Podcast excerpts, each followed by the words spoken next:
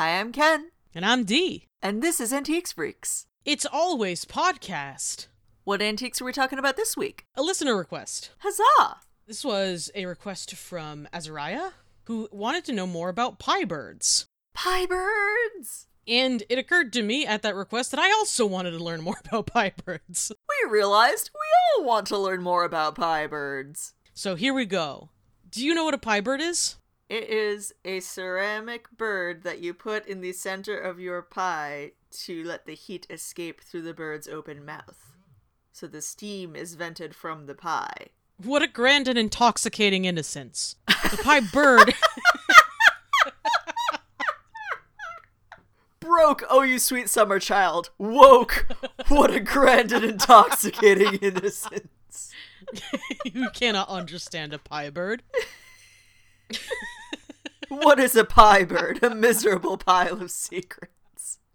That's you're not wrong. but pie birds actually have a much longer and interesting history to them. Do tell. So, pie birds were not always shaped like birds. Then what are we even doing here? what are we? We're just wasting time. so, pie bird is a ter- is a later term to describe what used to be called pie vents, pie funnels, pie chimneys, or pie whistles. I do love pie whistle. That sounds like it's gonna be fun. I keep hearing them referred to as pie whistles, and I also found several sources that are absolutely certain that a pie vent never whistles. That it doesn't exist, it's never existed. I couldn't find any myself. If you have a pie vent that whistles, please let us know. Write in antiquesfreakspodcast at gmail.com. That's our silliest request yet.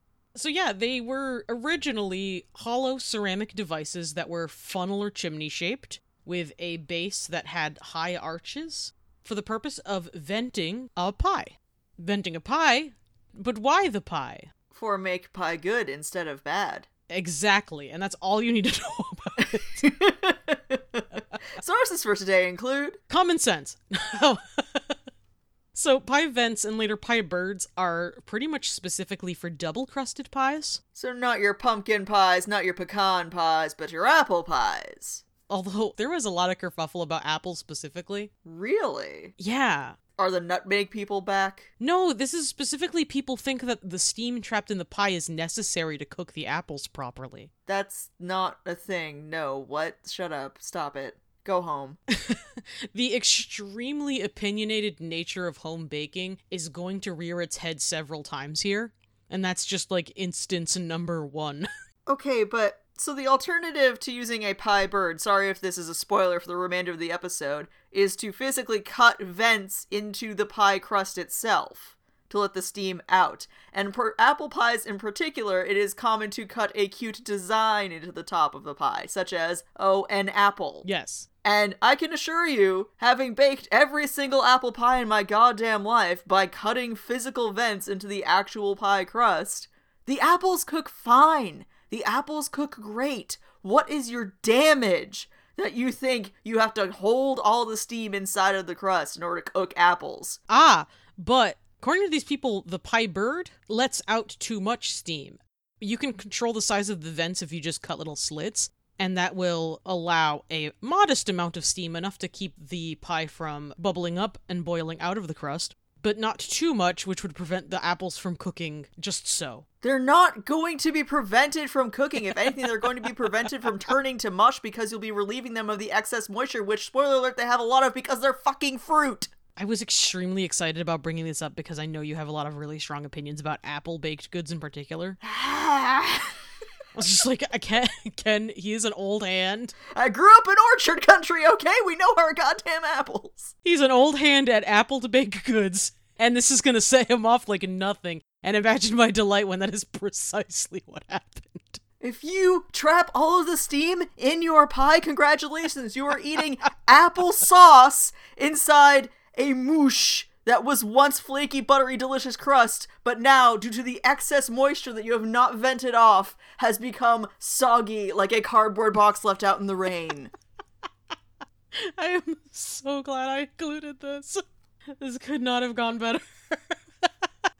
At that point, you might as well just be eating a baked apple and save yourself the trouble of pie crust. Ooh, I love a baked apple. Baked apples are great, but like, goddamn.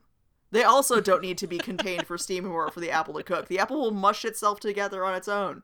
Because I don't know how to tell you this, they're wet. It's a wet fruit.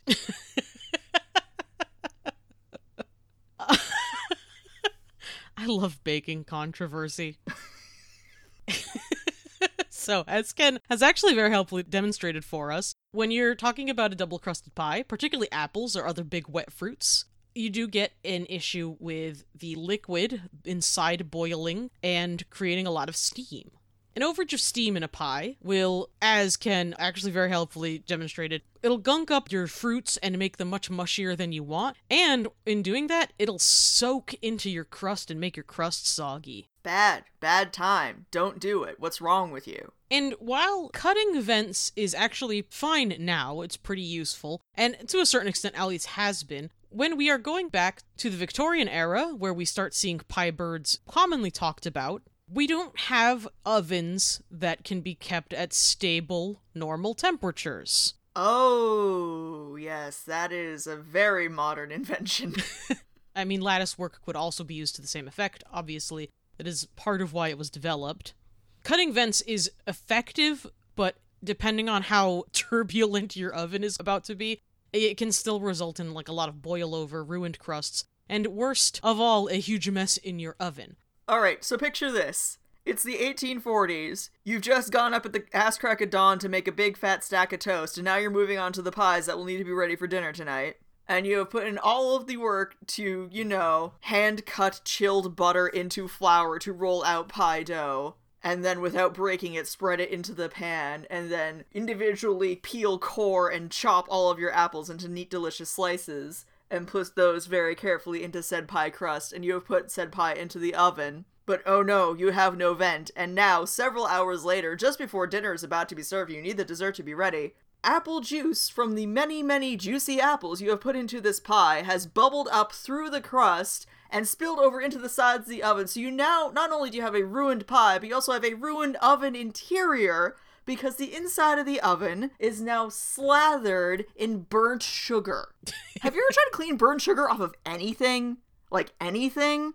And remember, you do not have an oven with a cleaning setting. You can't just crank it up to 600 and let everything burn away. That's not an option for you. You're going to get on your hands and knees and scrub and scrape through the night to get this oven clean enough to cook breakfast with tomorrow morning. I love when you get passionate about Victorian food prep. I'm just saying, they went through a lot. It's true. Which is actually, again, an excellent explanation for why people sprung for what what can feel to current cooks an unnecessary gadget that you were popping in your pie. Pie vents, they're like the banana slicers of today. They were kind of seen as a, a gadget, but they were really, really effective. And they were generally more effective than just kind of slitting the pie and hoping for the best especially when you're talking what you're looking at a lot of meat pies. Oh no. Yeah, and especially in like Europe, those meat pies can get really fucking tall. Oh no. there was a lot of bickering about whether or not crust collapse is like a real thing to worry about. I'm going to go ahead and say, as someone who's baked many, many a homemade pie, yeah, what are you talking about? It's happened to me like seven times. I don't think people are denying it exists. I think people are divided on whether or not it ultimately matters for the pie. That's true. Like for me, a crust that has inflated and then collapsed back down on itself, it might not be the prettiest crust, but it's still going to taste really good. True. Whereas if, like D, you bake everything as if you are prepping for the final judgment on Great British Bake Off, that might be a problem for you. Yeah, and I would contend that in the scenario you'd explained earlier about the cook prepping for perhaps their upper class family, that might be what prepping dinner is like for them every day. Appearance mattered for a lot of people. It absolutely did. So having like a picture perfect crust could be a significant issue for your average cook. It could indeed. I was really interested to see that there are people who flippantly throw around the phrase 1700s about the appearance of pie vents, and I don't doubt that entirely. But the first written evidence of pie vents in use is from 1880 in catalogs. I actually found a place that was trying to find the history of these, gone through Mrs. Beeton's Comprehensive Advice, a book from the 1860s covering all kinds of pastry prepping stuff, that never mentioned pie funnels. Again, it wouldn't turn up till 1880 in a bunch of different catalogs. So they probably existed, but when we're talking about people giving a shit about them, we are looking at the 1880s.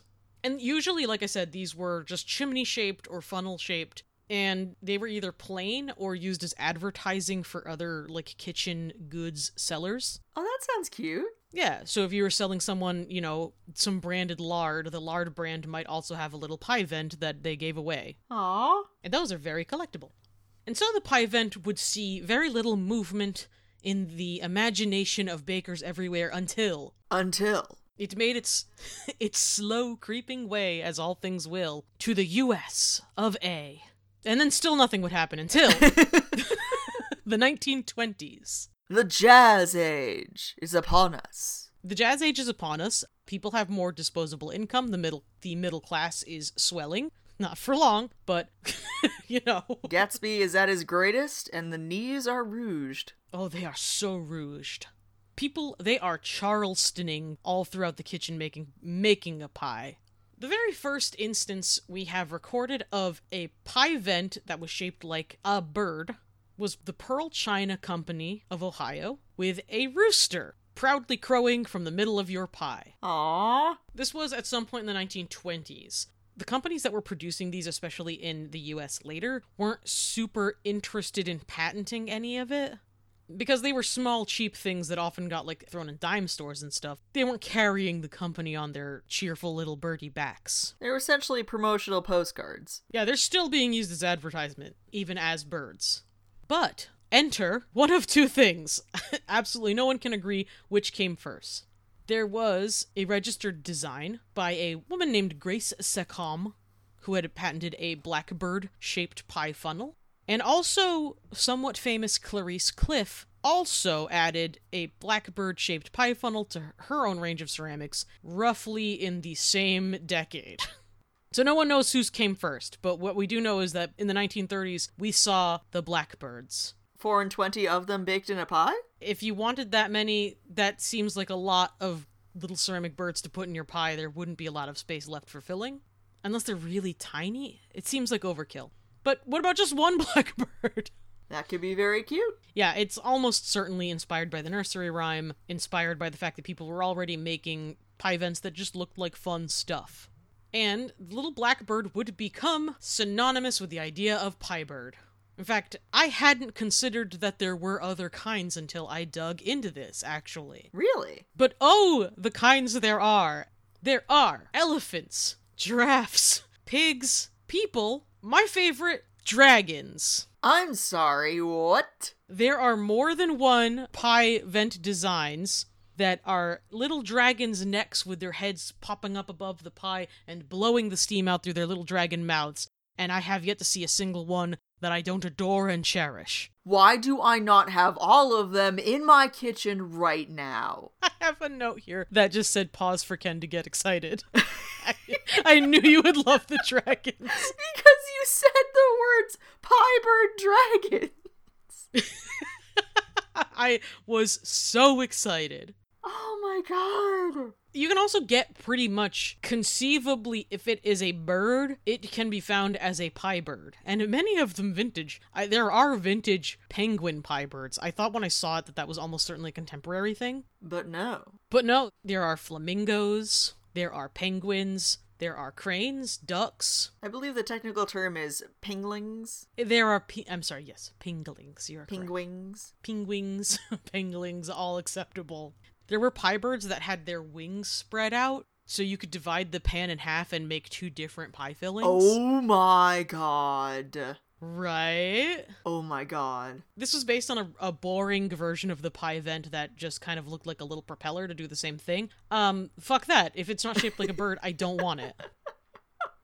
If it's not a dragon with wings gloriously outstretched, what are we even doing here? I know.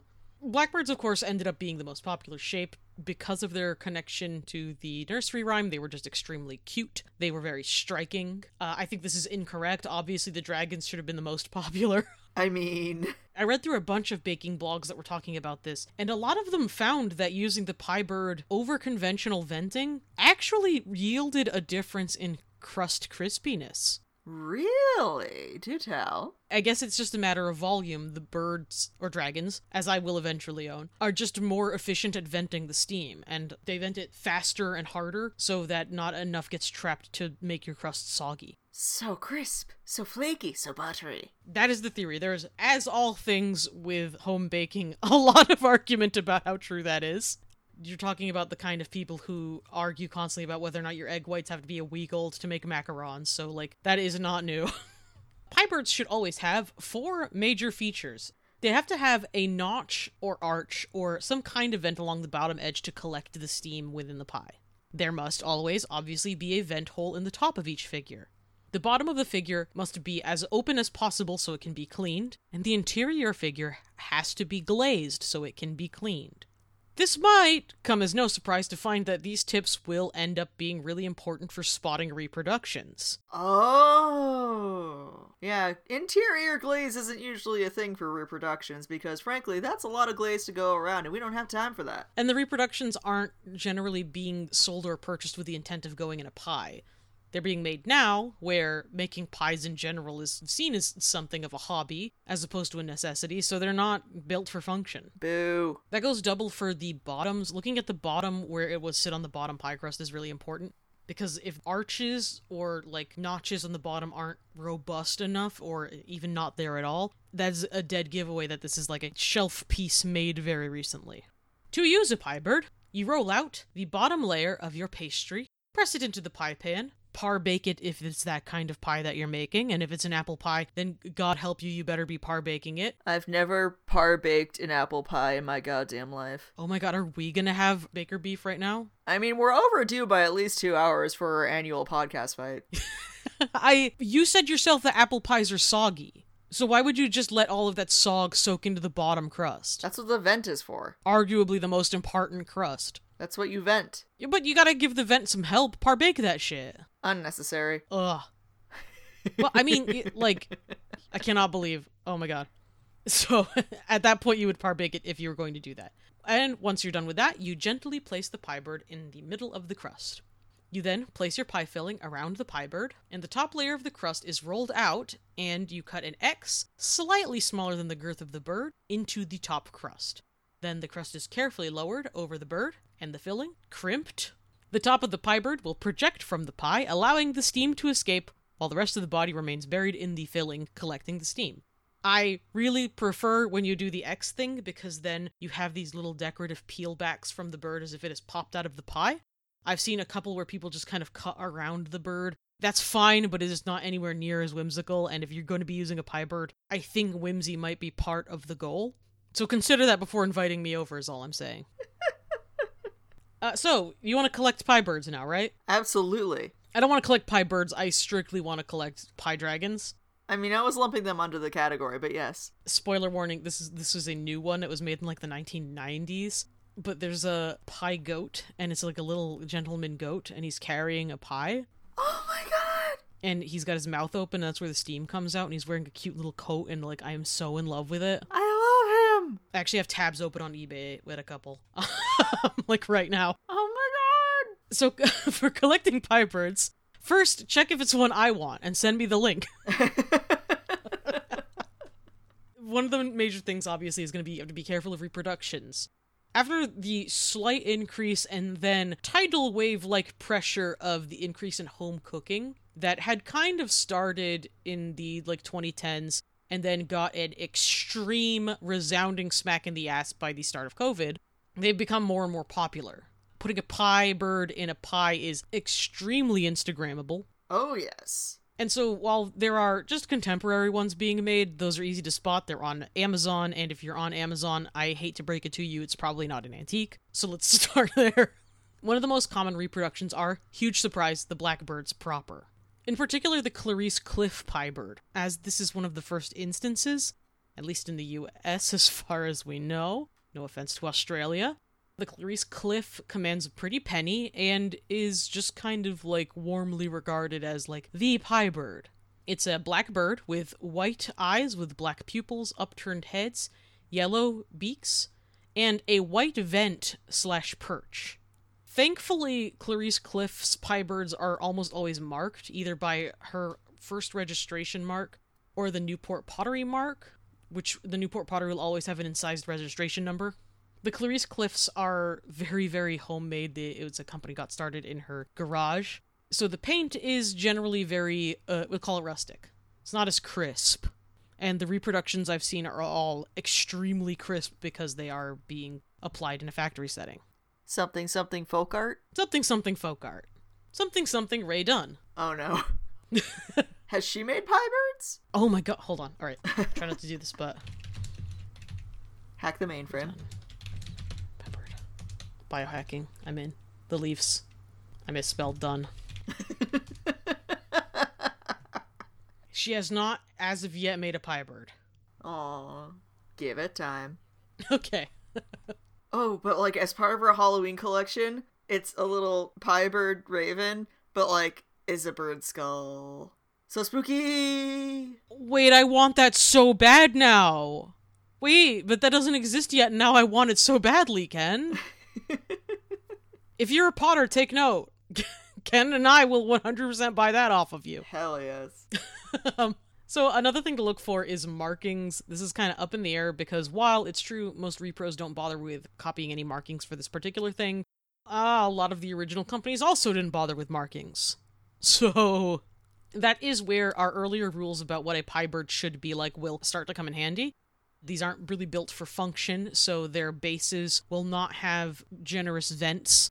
They will not be glazed on the inside, and the bases might also be like very thin and small and like not much wider than the rest of the figure itself, and that's another like giveaway because it should be wider at the bottom for the obvious reason of collecting steam. If you find a piece with like a manufacturer's mark, this just kind of adds value in the way of adding provenance to it. Some of the best that you would be looking for are Shawnee Pottery. I really liked theirs. They're extremely like rustic and tend to be in like pastel colors. And they're just like fat little cartoon birds, so that's like a 10 out of 10 from me. Hell yeah. We also have Morton McCoy, Cleminson, Pfaltzgraff, Spode. As a warning, Pfaltzgraff and Spode are actually currently making pie birds. However, they are clearly marked, if not with years, with manufacturers' marks that, frankly, if you glance at them, you kind of know are pretty recent. They have like a whole like graphic design look to them that's just awful. Uh, you. Not that we're judging, but we're judging. Not judging, but I'm judging. Uh, you also get the Nut Brown Company of England, which was, through the Victorian era onward, a well known kitchen manufacturing company. Nut Brown actually has some of the most desirable and earliest examples of pie birds that were actually little elephants with their trunks sticking out for steam. I think that's extremely charming, but I'm still focusing on the dragon. It's really hard to top the dragon. It's super hard to get past the dragon. Like, once you say pie dragon, it's like, well, it's gonna be really hard to impress me now. You also have the Joseph Company of Japan, which later on started making some that are still really, really collectible. Basically, if it's from Le Creuset, those are completely modern. They are made to satisfy a modern current desire for pie birds. And as pie bird prices are starting to very slowly climb to alarming numbers, I guess that becomes more and more of a viable market. I was going to say it's a bad sign if the same pie bird is readily available in multiple colors, but there is one vintage set that was meant to match the 1940s run of Fiesta ware that is a notable exception and is actually quite valuable if you can get them all together. Ooh. So I guess just gonna have to start using common sense on that. In addition to pie bird specific things like shallow arches on the base, narrow bases, no vent at the top, you can just look at general porcelain kitchenware kind of evidences of age. Again, these should be glazed all over, so unglazed feet are a bad sign. You can look for crazing, paint that looks like it has been applied by hand. This is tough because I find a really hard time trying to describe to people the bridge between it is messily applied because it was done by hand by a loving artisan, and it is messily applied because they have about 0.5 seconds of the factory to put it on. Yeah. They're different. They're different messy, you know this. They are. It's a distinct messy. And that's a messy to look out for. It's handmade versus slapdash. Yeah. Since pie birds are becoming something of a hot topic, it's pretty easy to float around the internet and take a look at some of the genuine vintage ones and get a sense for what the differences look between those two things. And if you're gunning for maximum cash, which I feel like if you've been listening to this podcast for a while, you know is not necessarily the attitude you should have to this sort of thing. Still gonna tell you. The more unusual shapes become more and more valuable and popular. You've got things like racism, uh, unfortunately, rank pretty high. Yeah, that's. I, I've made up my mind to only refer to it as racist antiques. Because it is. Yeah. The more exotic the birds get, flamingos and penguins and crows actually rank pretty high up and start driving prices up. Human figurals are unusual and so tend to be more valuable. One fun thing I found out is birds with longer necks and elaborate or outstretched wings always become more expensive because they were more likely to be broken. Oh. As for where these prices fall, it is a really interesting range from extremely affordable to extremely not affordable. You can start getting them at like $10, and that would be from around the 50s through 70s. And slowly, oh so slowly, they start climbing to 50, to the hundreds, to the high hundreds, with rare examples selling for thousands. I would say the bulk of them kind of hover around the 20 to $50 range for if you were, say, in an antique store proper, if it had been curated and identified already. So it's not a completely unaffordable collection. And they also get tossed aside as like tchotchkes and like little shelf figures. So if you've got a sharp eye at used goods stores or yard sales, it's actually pretty easy to make out with these little guys. In general, anything from the 1920s through the 1950s are generally seen as more valuable than the 1960s and 70s, with caveats being if the ones from the 60s and 70s are extremely cool, like the little goat that's holding a pie, or literally any dragon. This is probably the part where I would try to have found you some kind of like reference website, and they're all gone for some reason. There were two hardcore Piebird collection websites that are both like disabled as of recently. And the Pictorial Identification Value Guide 4 and 20 Blackbirds Volume 1 and 2 may as well be collectibles in their own right, as Volume 1 seems to trend around several hundred dollars. Ah. Volume 2 is something like 40, which isn't necessarily unusual for like a boutique identification guide. So that would be my best bet to helping you figure this out. There's also a couple of Facebook groups which could probably be very helpful. And uh that is Piebirds. Any questions, Ken? Where do I get a dragon? eBay. I think there's a couple on eBay right now. How do I convince Yankee Candle to start making dragons? How do I convince Martha Stewart to come out with her own line of dragon piebirds? How do we get Rae Dunn on goth raven piebirds? How do we manifest this? Okay. There are actually some like hand done dragon pie birds from like current ceramics shops, Oh hell yes. as well as of course the the Welsh pie dragon. Oh my god, this one's got two this one's double headed. I need this one. I love it. I'm gonna spit seventy five dollars. It's two headed dragon pie bird. Aww. Yeah, uh, Stuart Base actually is a sort of we're gonna call it a contemporary company, and he actually has one of my favorite pie dragons. And he also, uh, I believe, makes the goat that I want so badly. So like, I guess I'm just a big Stuart Base fan. Hell yeah. And that's another thing. If you are the kind of person who likes whimsical contemporary pottery art, thanks to it becoming more and more popular, you can find a bunch on Etsy. Hell yeah. Sources for today's pies include Devo.com newsletter 423, The Historic Foodie at WordPress.com, article A Quick Look at Piebirds, CollectorsWeekly.com, Clarice Cliff designed Piebird, GlassandPotterySellers.org, newsletter April 2005, HomeThingsPast.com, which in the absence of the now defunct websites is going to be our weirdly on the nose one, Piebirds and Pie Funnels, collectorsweekly.com again, kitchen piebirds, and antiquetrader.com, vintage piebirds are functional whimsical collectibles. The article. Yay! If you would like to suggest episode topics or just say hello, you can email us directly, antiquesfreakspodcast at gmail.com, or post in our Facebook group, Antiques Freaks Friends, or tag us on Tumblr, antiquesfreaks.tumblr.com. If you had a lot of fun thinking about pie, feel free to scroll on down to wherever you're listening to this podcast and leave us a review. All reviews are extremely helpful to getting our voices into other ears and our message across the world. If you'd like to purchase some vintage goods or some t-shirts and stickers with the podcast logo on them, you can check out our Etsy at etsy.com slash shop slash antiquesfreaks, now featuring haunted clowns, yeah, because I found more clowns and quite frankly, I'm starting to become nervous. We also have a Patreon at patreon.com slash antiquesfreaks where you can listen to our special bonus episode presentation of Varney the Vampire or the Feast of Blood, a Victorian Penny Dreadful. Which is just more fun than you could ever imagine. Special shout out to our current patrons for paying our hosting fees and filling our hearts with love. So much love. And thank you in particular for listening. That's right. You. Au revoir. Goodbye.